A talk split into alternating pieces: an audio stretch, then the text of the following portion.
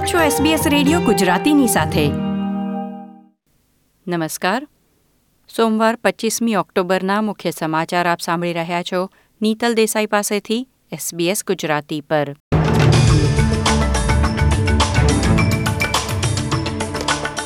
આજના મુખ્ય સમાચાર. ન્યૂ સાઉથ વેલ્સમાં તમામ વિદ્યાર્થીઓ શાળાએ પરત ફર્યા.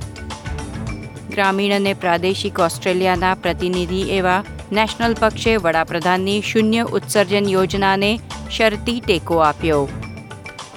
ખોટી ફી વસૂલવા બદલ ઓરિજિન એનર્જીને પાંચ મિલિયન ડોલરનો દંડ.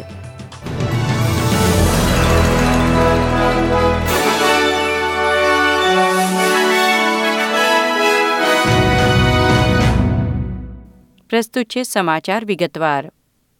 ન્યૂ સાઉથ વેલ્સમાં ચાર મહિના બાદ તમામ વિદ્યાર્થીઓ આજે શાળાએ પરત ફર્યા છે.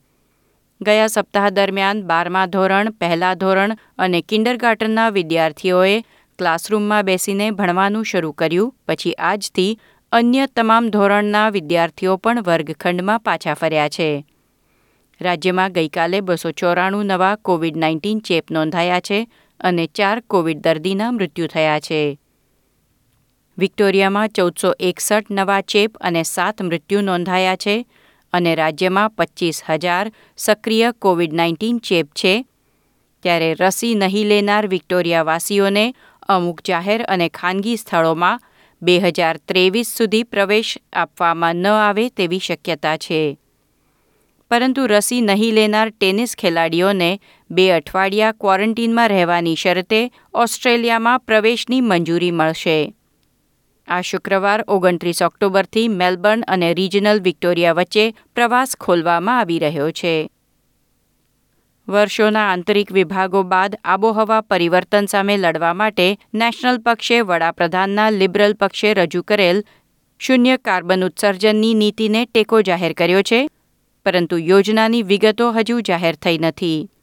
એક સપ્તાહ સુધી ચાલેલા આંતરિક વિવાદ પછી નાયબ વડાપ્રધાન બાર્નબી જોયસે રવિવારે સાંજે જાહેર કર્યું કે તેમનો પક્ષ શૂન્ય કાર્બન ઉત્સર્જન સુધી પહોંચવા માટેની પ્રક્રિયાને ટેકો આપશે. મોરિસન અને જોયસે ગયા અઠવાડિયે નેશનલ સભ્યો દ્વારા મૂકવામાં આવેલી માંગણીઓ પર વાટાઘાટો કરી હતી. વડાપ્રધાને તમામ માંગણીઓ સ્વીકારી નથી, પરંતુ એકવીસ સદસ્યોના પાર્ટી રૂમમાંથી બહુમતી સાંસદોને સંતોષવા માટેની જરૂરી માંગણીઓ સ્વીકારી લીધી છે. વડાપ્રધાન સ્કોટ મોરિસન અને નાયબ વડાપ્રધાન નેશનલ નેતા બાર્નબી જોઇસ વચ્ચેના સોદા હેઠળ સંસાધન પ્રધાન કિથપીટને કેબિનેટમાં ઉમેરવામાં આવશે. બે હજાર પચાસના લક્ષ્યને સ્વીકારવા માટે ઉતાવળે કોઈ નિર્ણય લેવાનો સતત વિરોધ કરનાર કીથ પીટ કોલસા ઉદ્યોગના મજબૂત હિમાયતી છે. આ સોદા હેઠળ રાષ્ટ્રીય કેબિનેટમાં નેશનલ પક્ષની સંખ્યા ચારમાંથી પાંચ થશે જો કે એકંદરે ફ્રન્ટ બેન્ચમાં નેશનલ પ્રધાનોની સંખ્યામાં કોઈ ફેરફાર થશે નહીં. વીસ હજારથી વધુ ગેસ અને વીજળીના નાના વેપારીઓ પાસેથી પ્રતિબંધિત એક્ઝિટ ફી વસૂલવા માટે ઓરિજિન એનર્જીને પાંચ મિલિયન ડોલરનો દંડ ફટકારવામાં આવ્યો છે.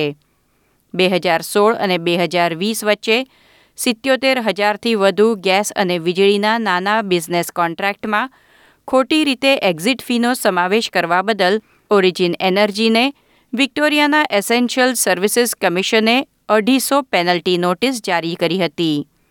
કમિશને જણાવ્યું કે ઓરિજિન એનર્જીને બે હજાર અઢારમાં ફી અંગેની ફરિયાદો મળી હતી, પરંતુ ત્યારબાદ બે વર્ષ સુધી કંપનીએ ફી લેવાનું બંધ કર્યું ન હતું.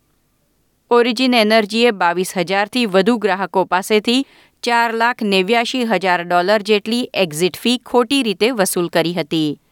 ફી વસૂલવામાં આવેલા લોકોમાં પ્રાર્થના ગૃહો સખાવતી સંસ્થાઓ અને બિન નફાકારી સંસ્થાઓનો સમાવેશ છે. વેસ્ટર્ન ઓસ્ટ્રેલિયા પોલીસે જણાવ્યું છે કે ચાર વર્ષની ક્લિયો સ્મિથ ગુમ થઈ. તે સમયે કેમ્પ સાઇટમાંથી બહાર નીકળતી જોવા મળેલી કારની શોધખોળ ચાલી રહી છે.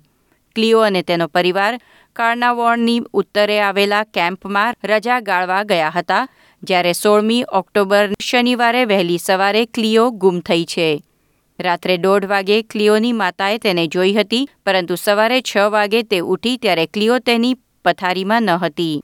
પોલીસે હવે પંદર ઓક્ટોબર શુક્રવાર સાંજે પાંચ વાગ્યાથી લઈ રવિવાર સાંજે પાંચ વાગ્યા વચ્ચે સીસીટીવી ફૂટેજ કે ડેશકેમ ફૂટેજ ધરાવતા લોકોને આગળ આવી પોલીસને મદદ કરવા અપીલ કરી છે. આ હતા સોમવાર પચીસ ઓક્ટોબરની બપોર સુધીના મુખ્ય સમાચાર. લાઇક શેર કોમેન્ટ કરો. એસબીએસ ગુજરાતીને ફેસબુક પર ફોલો કરો.